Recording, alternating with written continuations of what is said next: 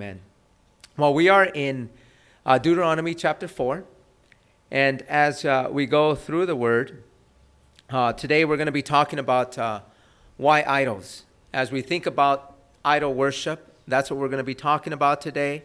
Uh, we know one thing is that the only one that is to receive all worship and praise is the Lord. As we were just singing these songs, you know, they were words and songs of adoration, they were praise of adoration. You know, there is no one else to receive any glory, honor, and praise except Him. And so, as we worship, God is looking for us to worship Him in spirit and in truth.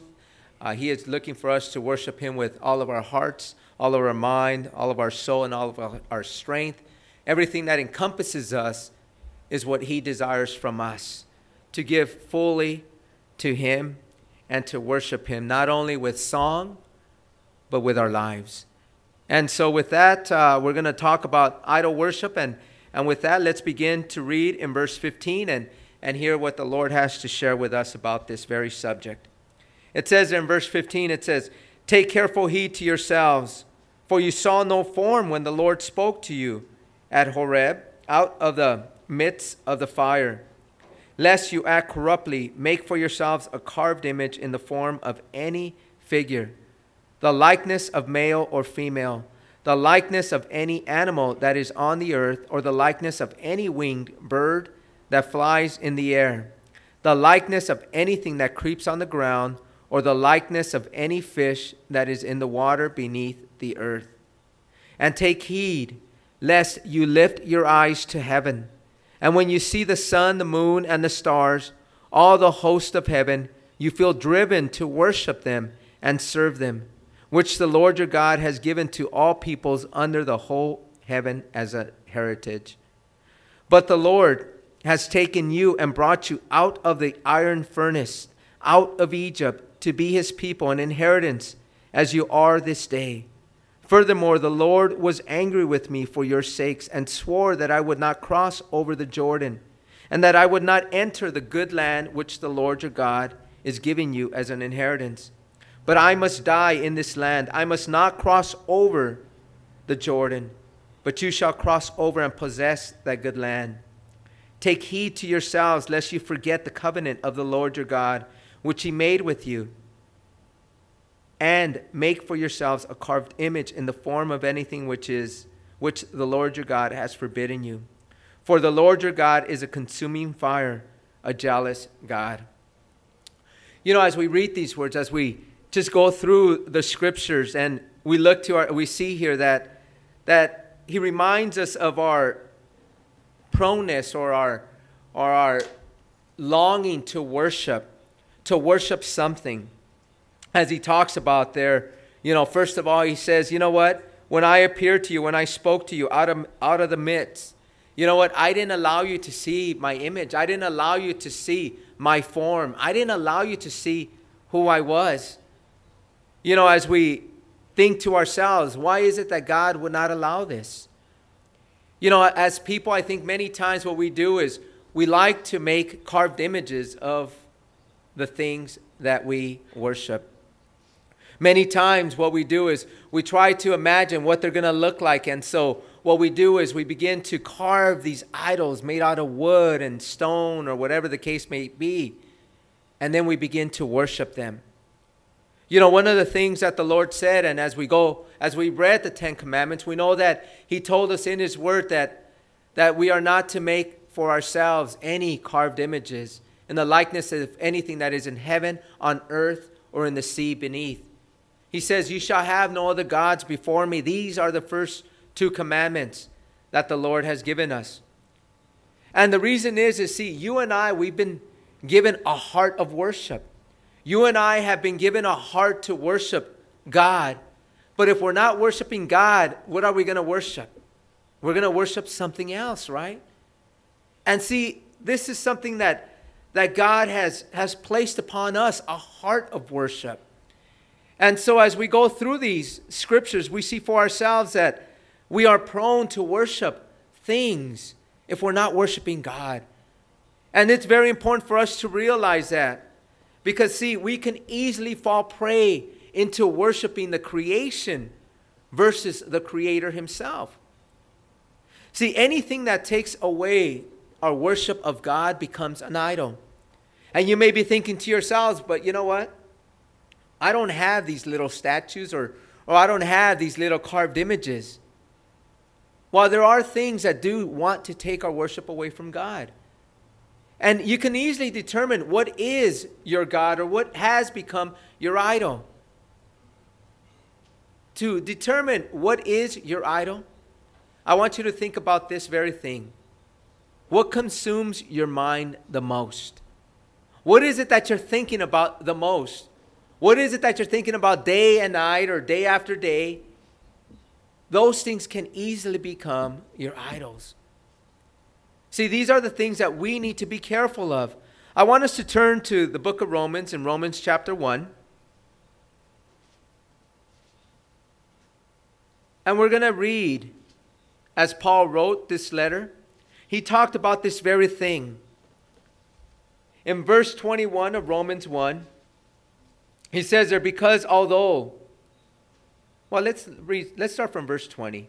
In verse 20, it says, For since the creation of the world, his invisible attributes are clearly seen, being understood by the things that are made, even his eternal power and Godhead, so that they are without excuse. Because although they knew God, they did not glorify him as God, nor were thankful, but became futile in their thoughts, and their foolish hearts were darkened. Professing to be wise, they became fools, and changed the glory of the incorruptible God into an image made like corruptible man. Images like birds and four footed animals and creepy things. Therefore, God also gave them up to uncleanness in the lust of their hearts, to dishonor their bodies among themselves, who exchanged the truth of God for the lie, and worshiped and served the creature rather than the Creator, who is blessed forever. Amen. So, as we read here, we see how we can easily begin to worship what? The creature. We can easily begin to worship the things that God has created. And we know that as we begin to worship anything else but God, as we're going to read through the scriptures, it leads us into destruction. And that's what we read here in Romans, right? He says that who exchanged, I mean, therefore God also gave them up to uncleanness in the lust of their hearts to dishonor their bodies among themselves. And we know that they began to exchange truth for the lie, as he says, and worshiped and served the creature rather than the creator. See, one thing that we may not be aware of is that when you begin to have idol worship, idol worship will bring you into a place of destruction. It will lead you astray. And one thing we will learn about our Lord is that, you know what, God is a perfect gentleman. Because if this is what you want, He's going to allow you to do and to go. But we know one thing is that He does come after us, but He never forces us to serve Him and to worship Him. We know that, as we read here in Deuteronomy, that He gave them no form of Himself. And we know that if He would have given them a form, they would have easily built an image of this form. And what thing about God is He doesn't want us to have a relationship with an image. He doesn't want us to have a relationship with a carved image or, or an idol. He wants us to have a relationship with Him. See, this is what it's all about. You know, it's so futile and so vain and so wasteful when you see people that are worshiping these idols, these things that are created by hands, made out of wood, made out of stone. See, God doesn't want us having a relationship with any of these things. He wants us to have a relationship with Him who is a true and the living God. You know, one thing we know about the Lord is He's living, He's not an image. And He wants us to make sure that, that we are seeking to worship Him, seeking to draw near to Him. You know, I can easily give you an example, right, of, of what we can do here. You know, when it comes to relationships with people, how we can easily turn them into a relationship with a carved image. You know, for myself, you know, would, would Nancy, my wife, want me to have a relationship with an image of her, or would she rather have me have a relationship with her that is alive? And I think we all know the answer to that, right? Nancy wouldn't want me to buy jewelry and flowers to a carved image of her, but she would rather receive what? Them herself. And that's what we have here. I mean, why would God want us to serve an image? Why would God want us to worship an image, a carved image, versus worshiping Him? But we know that this all may sound silly, but it's the truth. How many of you have seen, you know, when you see these little Buddhas, right? And you see this, the, the fruit that's there, the apples and the oranges, and you see money, and you see things that they give to them, and it's all done in vain. These things can't do anything. They're not even listening. They can't even hear. They can't even see. As God is going to reveal that to us today. But one thing about idols is that they have always existed from the beginning, right? And we know that the only one that wants to receive full worship and praise is the Lord. But to replace the worship of God, we know that Satan has brought idols to worship. You know, as Christians, it's important for us to understand that we have a relationship with God. You and I are not involved in religion. You and I don't have legalistic ways of reaching the Lord. You know, that wall, uh, those curtains were torn down. And we know that we have access to God, and we know we have access to Him only because of what Jesus Christ did on the cross. You know what? He broke all walls of separation. We can come into the presence of God. We don't just come into His presence once a year or send priests to come into His presence for us to mediate, to be a mediator between us and Him. There is nothing that separates us from God. And God desires that we would come to Him and to worship Him. You know, we know that as the Lord talked about there, the moon and, and the sun, and we are not to worship these things. You know, it's amazing how many people worship the moon god and the sun god. And we know as they see these things, they think that, you know what, that there's a God that that, that, has, that, that has the power of the sun or the power of the moon and, and that they can do these certain things. These are all lies. Lies that Satan has put in our, in our thoughts, in our minds. And people fall prey to these lies and they begin to worship the sun and the moon. I had previously shared with you when I went to Iguazu Falls and I met the leader of the tribe there, of uh, some indigenous people that were there in Iguazu Falls. You know, that's one of the uh, seven natural wonders of the world. And there's a tribe that lives in that rainforest, right in that, that, that location. And when I asked him, I asked him, I said, you know what? As the Lord led me to the uh, leader of the tribe, I asked him, do you know God?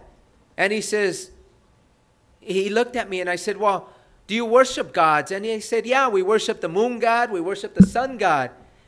And so as I began to share the gospel with him, I asked him, why would you want to Worship those things that are created instead of worshiping and serving the one that created the moon and the sun.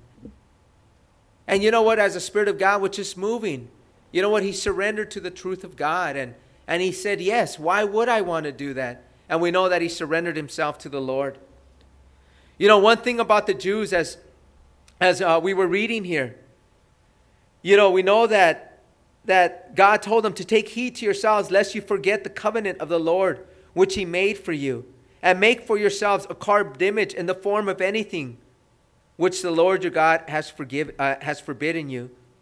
For the Lord your God is a jealous God. You know, he also says, and, and I want us to go up there because I want to talk about something here. In verse 21, he also mentions that the Lord your God will be angry as you worship these gods. You know what? It's important for us to know that that as the Jews saw and met and heard the true and the living God, they went back later to worship idols. See, one thing we know about the Lord, I mean, one thing we know about ourselves is that we will worship something. And as I've been talking about, either we're going to worship the, uh, the Lord Himself or we're, worship, we're going to worship created things. But he reminds them, you know what? I was the one that freed you, I was the one that brought you out of the furnace. And as we think about this, right, we think to ourselves, you know what? If we know that God has delivered us, for the Jews, they knew that God delivered them. And if, he, if they knew that God delivered them, then why would they go back to this idol worship? Why would they leave the Lord and worship these idols and these carved images? You know, why is it that they leave their first love? You know, when we think about this, right, we know that God has delivered them. We know for us, God has delivered us and God has healed us. And as the Lord says, you know what? I took you out of the fire.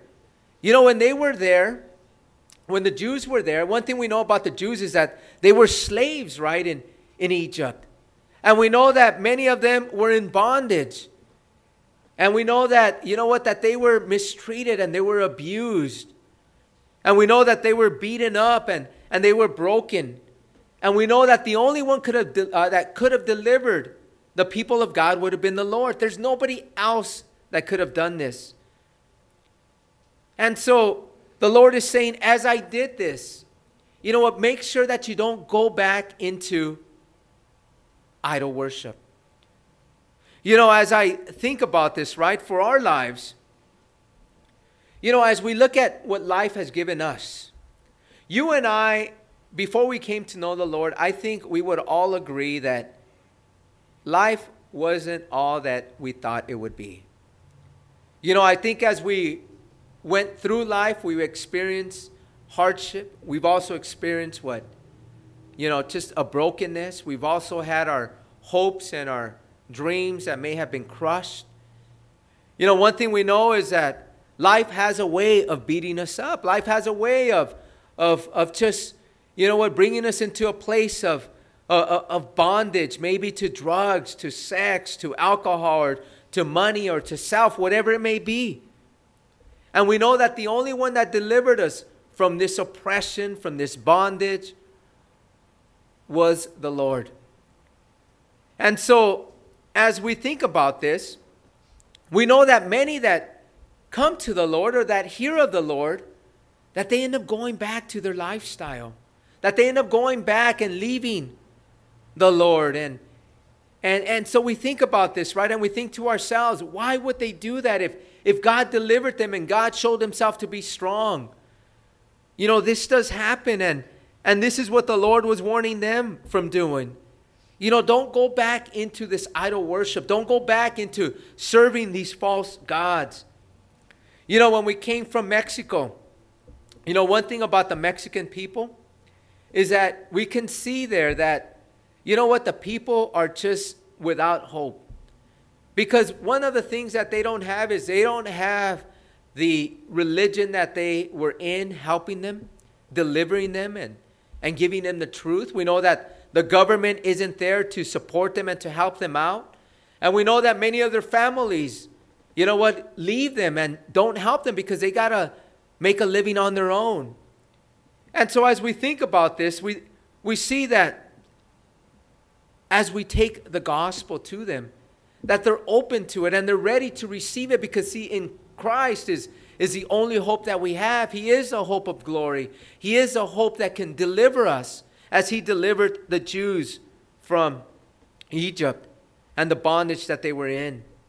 You know, I remember when I came to the Lord, you know what? I had no hope, right? I, I saw that life wasn't everything that I was expecting it to be. I saw that I didn't, you know, I didn't have a, a, a joy and, and, and the, the things that I thought I would receive from life. And so I was broken, messed up, and I was empty. And so what did the Lord do? The Lord came and He delivered me from the things that I was in. And so as we think about this, right? God wants to remind us, as He was reminding the Jews, don't go back to this idol worship. I'm your king. I'm your Lord. Worship me. Why do you want to worship these other things? that can do nothing for you. You know, when we think about what Moses was telling them too, Moses was telling them, you know what? In verse 22, uh, in verse 21, he was saying that the Lord was angry with him and swore that he would not go into the promised land. See, one thing that Moses was telling the people here is that, you know what? He wasn't going to be around for them to help them, to keep them from falling prey to the idols. And he was telling them, please don't leave your Redeemer, don't leave your Deliverer. You know, don't leave your first love. And one thing we know about this is that the only way to continue to remain faithful to, to the Lord and, and not to forget who He is is to continue to draw closer to Him. You know what? But we know one thing that this choice is yours. This choice is not, I mean, it, we're not forced into doing any of these things. You and I will never be forced into a relationship with God. How many of you feel or believe that you're forced into having a relationship with God? Does He force us to worship Him or to come to Him? No, I think we all do it what? Willingly, light, and, and, a free, and a free will. And so this is what's important. Because one thing we know is that our God is a jealous God. And as we read this there in verse 24, we thought to our, you know, as we look at this, we can think to ourselves, what does it mean that, that He is a jealous God? You know, God does not want us worshiping anything or any person that is going to hurt us. And this is what happens when we begin to worship idols. These are the things that will hurt us, that will lead us astray. And one thing we know uh, when it comes to our God, He loves us so much that He doesn't want us falling into this deception that will destroy our lives. And so, what are the consequences of idol worship? That's what we're going to look at next. If we, once we go, as we go to verse 25, let's look at the consequences that happen with idol worship. Verse 25 says, when you beget children and grandchildren, and have grown old in the land, and act corruptly, and make a carved image in the form of anything, and do evil in the sight of the Lord your God, to provoke him to anger, I call heaven and earth to witness against you this day, that you will soon utterly perish from the land which you cross over the Jordan to possess. You will not prolong your days in it, but will be utterly destroyed. And the Lord will scatter you among the peoples, and you will be left few in number among the nations where the Lord will drive you. And there you will serve gods, the work of man's hands, wood and stone, which neither see nor hear nor eat nor smell.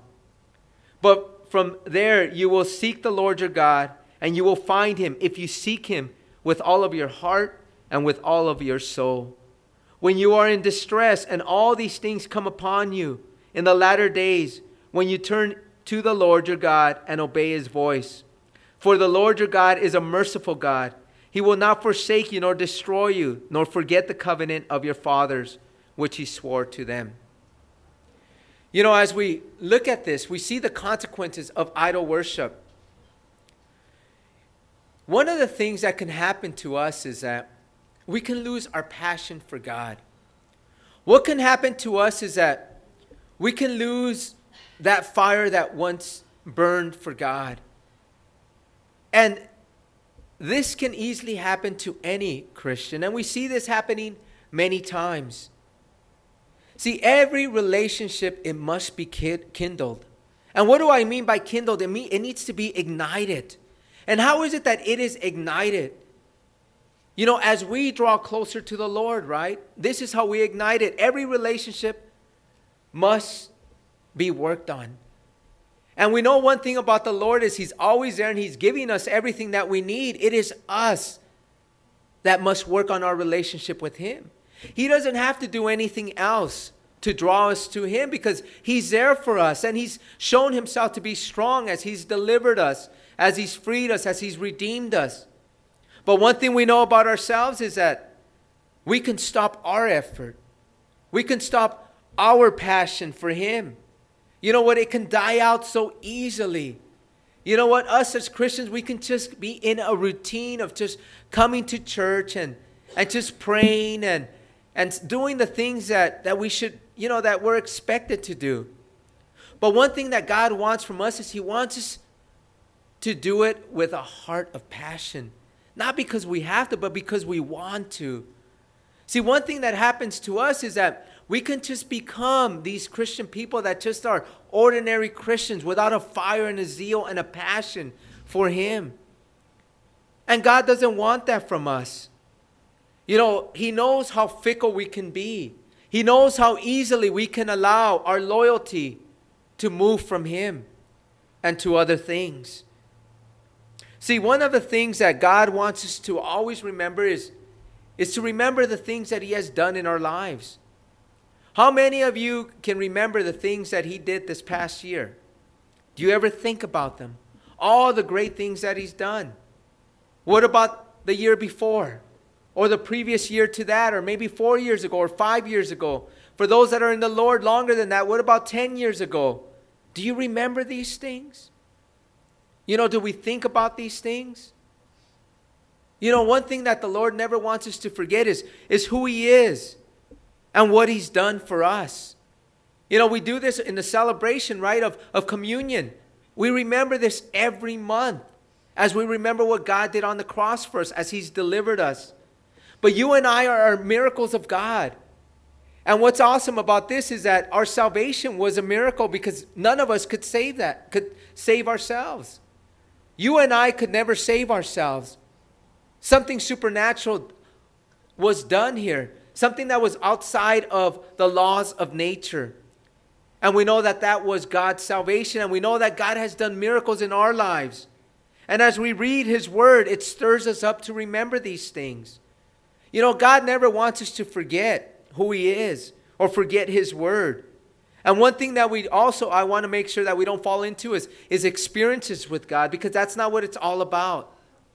It's important that not only do we remember what he's done, but we are remembering what his word says.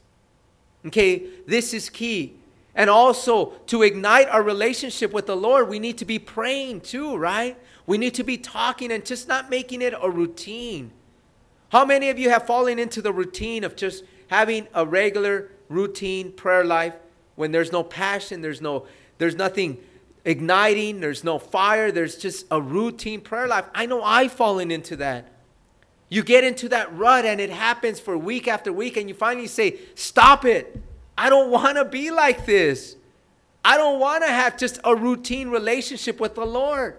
I want it to be filled with excitement and with passion and with hunger and with love for Him. And this happens as we draw close to Him. None of us should ever be complacent in our walk with God. Understand that. You and I should never be complacent. You should never think that, you know what, I've arrived, I've attained. You know, when we think about the Apostle Paul, I'm going to read these words to you. He says in Philippians chapter 3, verse 12, and if you want to turn your Bibles there, you can. In Philippians chapter 3, verse 12, this is Paul himself writing. He says, Not that I have already attained or am already perfected, but I press on that I may lay hold of that which Christ Jesus has also laid hold of me. Brethren, I do not count myself to have apprehended. In other words, I don't know everything. But one thing I do, forgetting those things which are behind and reaching forward to those things which are ahead. I press towards the goal for the prize of the upward call of God in Christ Jesus. See, what's so awesome about this is that Paul was not happy with the things that he, just, that he did in his past. He knew what God did, but he wanted more. God, uh, Paul knew that there was much more in his walk with God. How many of us are satisfied with what God has done through you? I'm not satisfied with what God is doing in and through me. I want more. I want Him to work even greater and mighty works in and through my life. I'm not satisfied. And one of the things I was teaching at a church yesterday, and I, and I, and I talked about not allowing the things of the past to continue into this new year.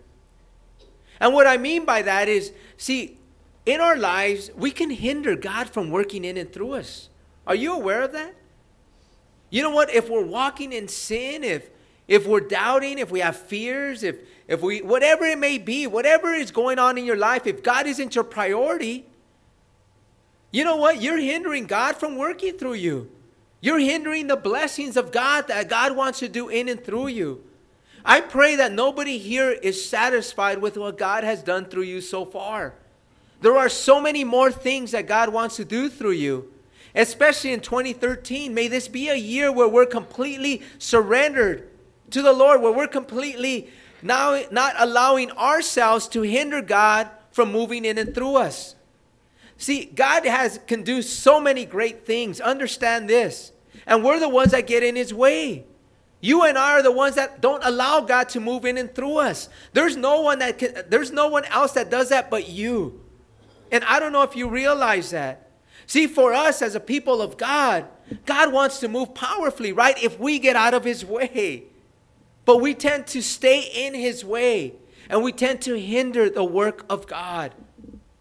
See, if we worship God, then we're going to allow Him to move in and through us. It's not our works. Never think that it is you that does these things. As Paul said, it's not me. You know what? It's God that moves in and through me. As we read from Peter, right in 4, 1 Peter 4:11, he says, "I'm the one that supplies you with all you need to serve me, to work for me, to do what I have called you to do. If you move out of my way, my spirit will move powerfully in and through you." God wants to move through our lives. You know what? But He must be what? That priority. He must be the only God that we have in our lives. We know that the world can easily come and take our attention away from Him. How many of you begin to see yourselves falling prey to the ideas or to the ways of the world?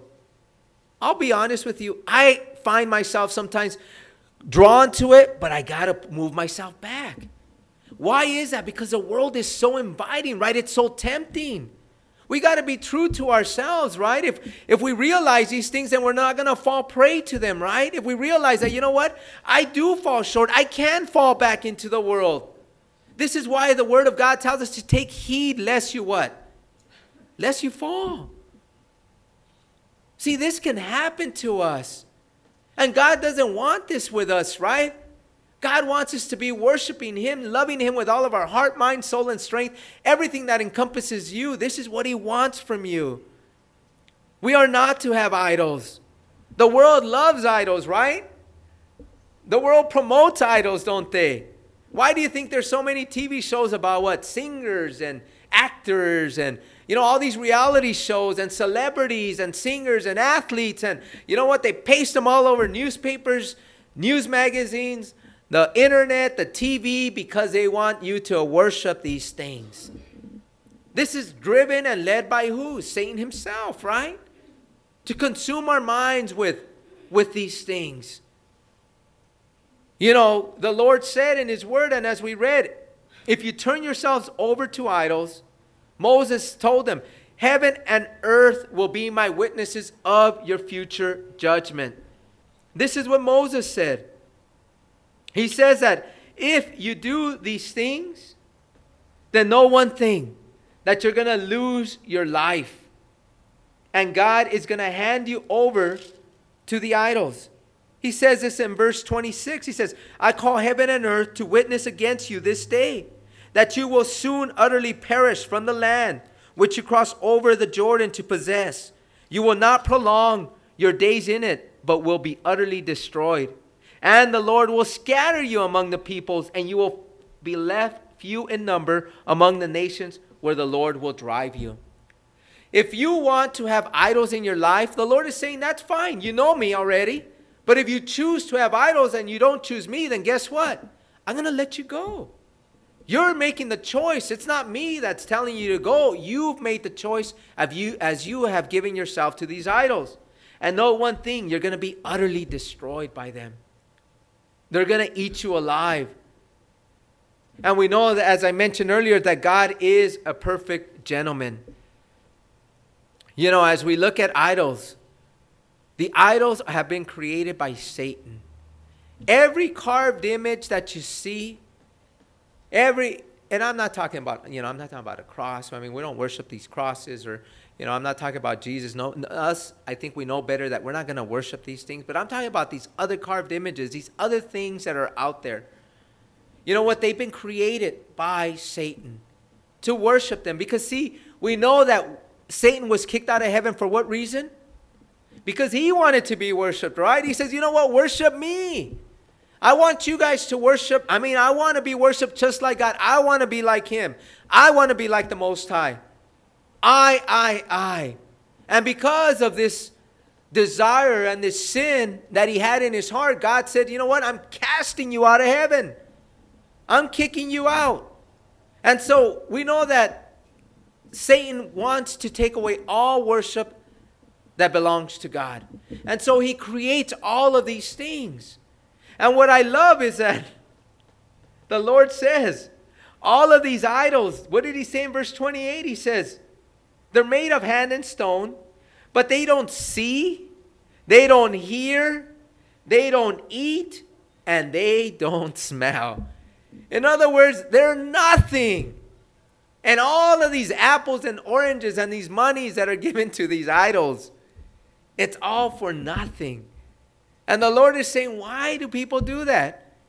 You know, I, in Isaiah, Isaiah talks about this that he is the true and the living God, and he talks about how idols, you know what, they're made with the wood, they're made, and people worship that those idols, and the rest of the wood is used to heat up and to cook food.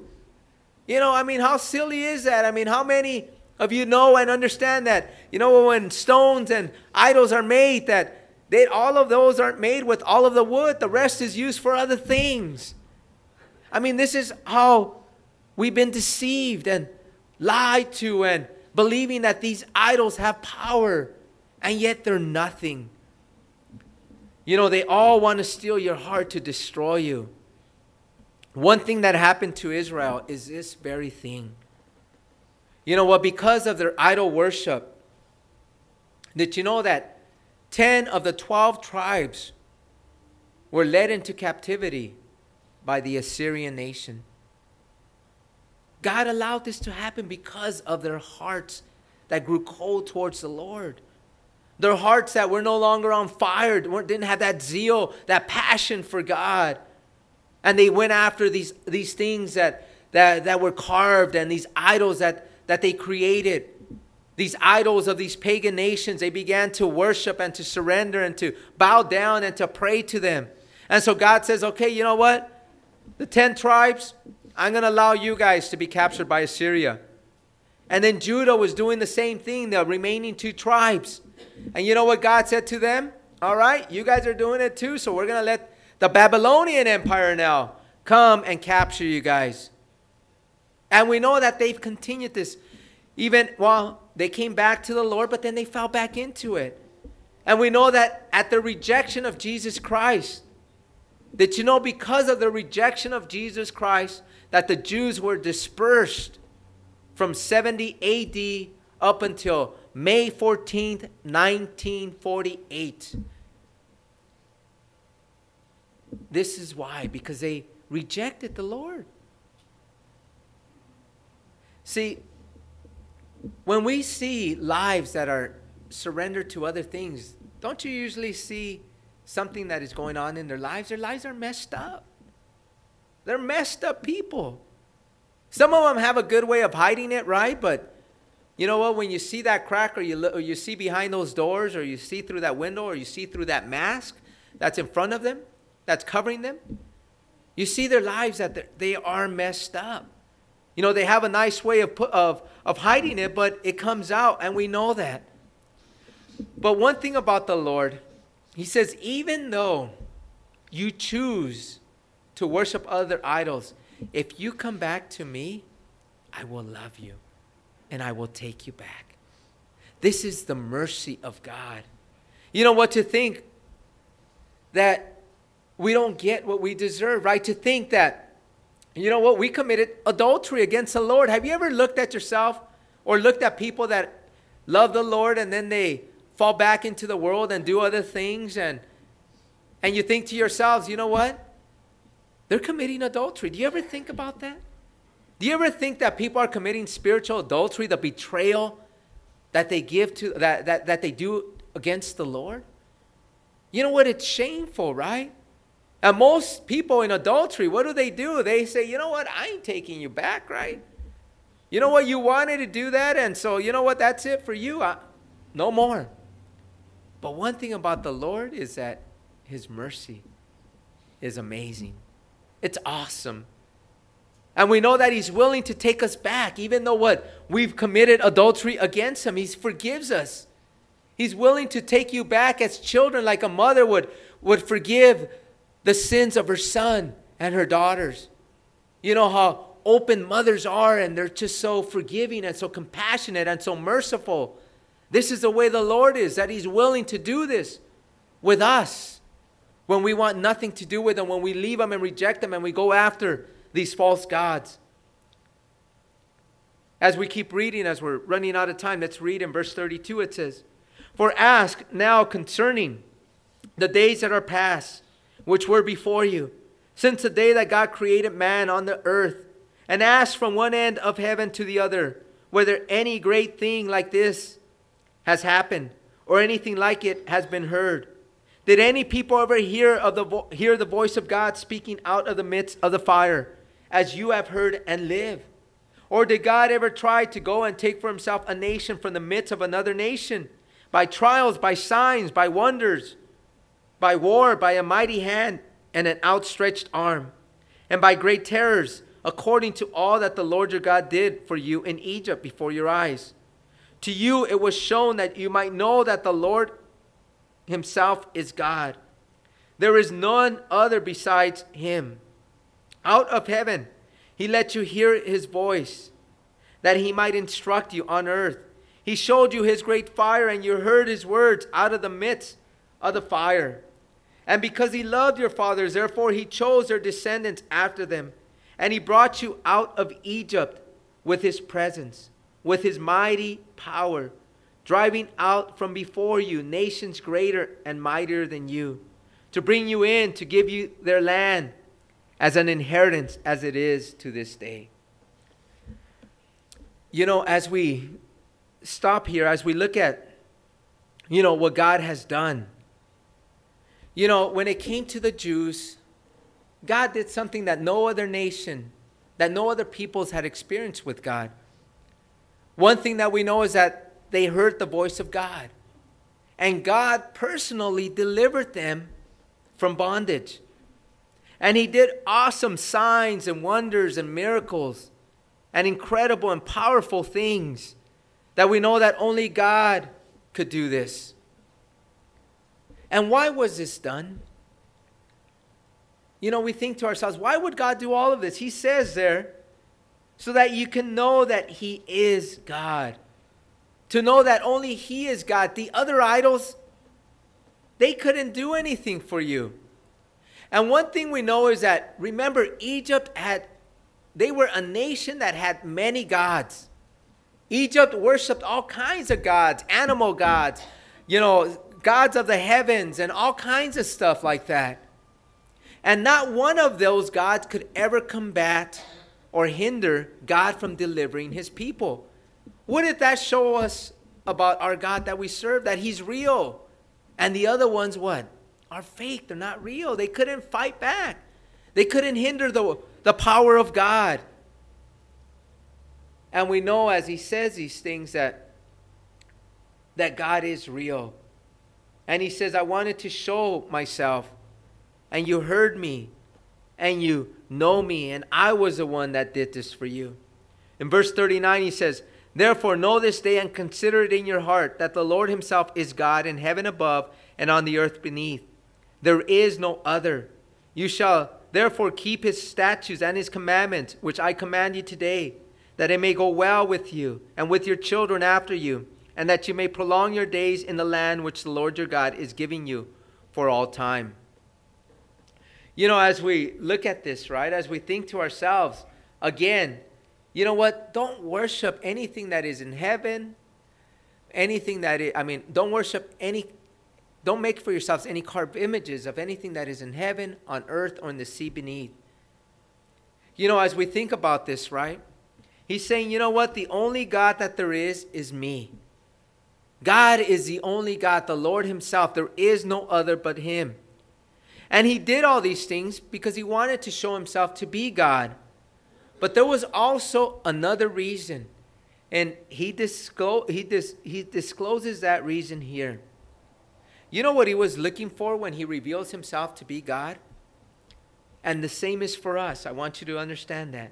In verse 40, it says, So you shall therefore keep his statutes and his commandments, which I command you today.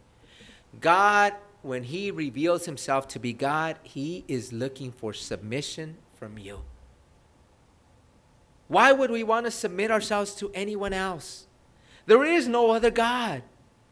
And so, why would we want to submit ourselves and, and do what others tell us to do instead of what God has called us to do? God is looking for a spirit of submission. And we know that as we submit to Him, He tells us there that it may go well with you and your children, and that you may prolong your days in the land which the Lord your God is giving you. See, one thing we know about obedience, about submission to the Lord, is that you are going to be blessed. This is what he's saying here. You and I will be blessed. No matter what, understand one thing with obedience comes what? It comes blessings. Understand that. It's so simple, right? And I always tell the kids this. You know what? My kids, I'm saying. I always tell them this. You know what? Just obey. Just do as you're supposed to do, right? And this is in all things, right? It's when it comes to God, you do as God says. When it comes to your teachers, you do as your teacher says. When it comes to your jobs, you do as your managers say, except if they ask you to sin. But apart from that, you submit. It is so easy, but it is so hard to do. It's so easily to understand these. It's so easy to understand this, but for us to do it, it's so hard. Why? Because we have prideful natures, right? We have selfish natures. We have selfish ambitions. We get in the way. You know, one of the things that we know here is that God is saying, you know what, if you do as I do, then it's going to go well with you. You're going to receive blessings. You know, one of the things that we know that is happening in our world today and in the church today is that people have lost the fear of God. There is no fear of God anymore. How many of you fear God in this place? I think all of our hands should go up. We have to come to a place of fearing God. If we don't fear God, then guess what we're going to do? We're going to sin against God, right? We're not going to do as He says. Why? Because, you know what? We have no fear. You know what? We are to have a fear of, of knowing what, you know what? That He can send our soul to hell. We are to fear Him because we know that He is God Himself and we are to reverence Him. We are to obey Him. See, one thing that we know is that God spoke through a bush, right? And when I was thinking about this, I was reminded, you remember the movie The Wizard of Oz? Anybody? I think we all seen The Wizard. That's a classic. I know there's some of you that are younger, but uh, but The Wizard of Oz was an uh, it's an you know it's an awesome movie. But we know one thing about it is that I mean it's not the truth. It's just the way it was made and the things that it did. I mean, the color of it was just incredible. Look at me, I'm backtracking on what I said. But one thing about the Wizard of Oz is I don't know if you remember this when, when it came to the wizard. Remember when he didn't show himself and he showed the fire and all of that stuff? What did they do? They were afraid of him, right? They didn't want, they were, oh, the wizard, you know what? He's so powerful and mighty. We don't want to see the wizard, right? And then when the curtain opened, when the little dog, Toto, opened, right? Toto? He opened the, the he moved the curtain open. What happens? Oh, look who it is. Well, that doesn't happen with God, though. But what I wanted to show you was the fact that, you know what? The, the voice behind that fire, it brought fear to them, right? And see, and that's what the Lord was saying here. You know what? There was, you know what? Fear me. I didn't show you my image. But when it comes to church people, I mean, you know what? We've lost the fear of God. And this is why people in the church are sinning. This is why people in the church are living together. This is why people in the church are fornicating. This is why people in the church are doing the things that they do.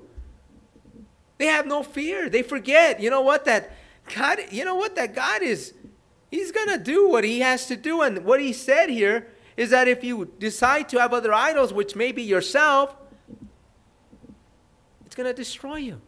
And I'm going to let you give yourself up to these things as, As, he, as we read in Romans, what did he say? I, gave, I let you guys give yourselves up to a debased mind and to fulfilling these lusts of, of, uh, uh, of, your, of, your, of your flesh and, and to do these things that were just so horrendous and horrible.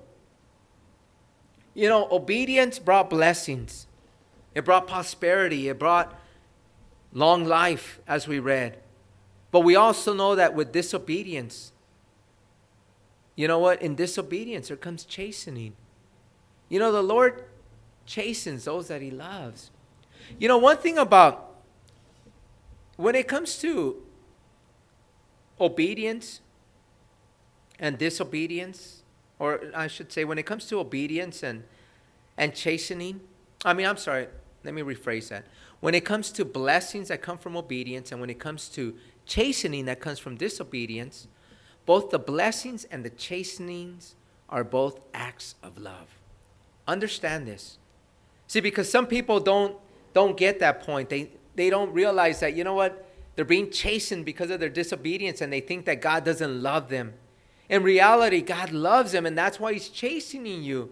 He doesn't want you to continue to walk in your sin and, and to think and, and, and to get and to think that, you know what, that I can continue sinning and that I'm not going to have any consequences or chastening for it. I want to prove this to you through God's word that in Hebrews 12 26 it says, Whom the Lord loves, he chastens.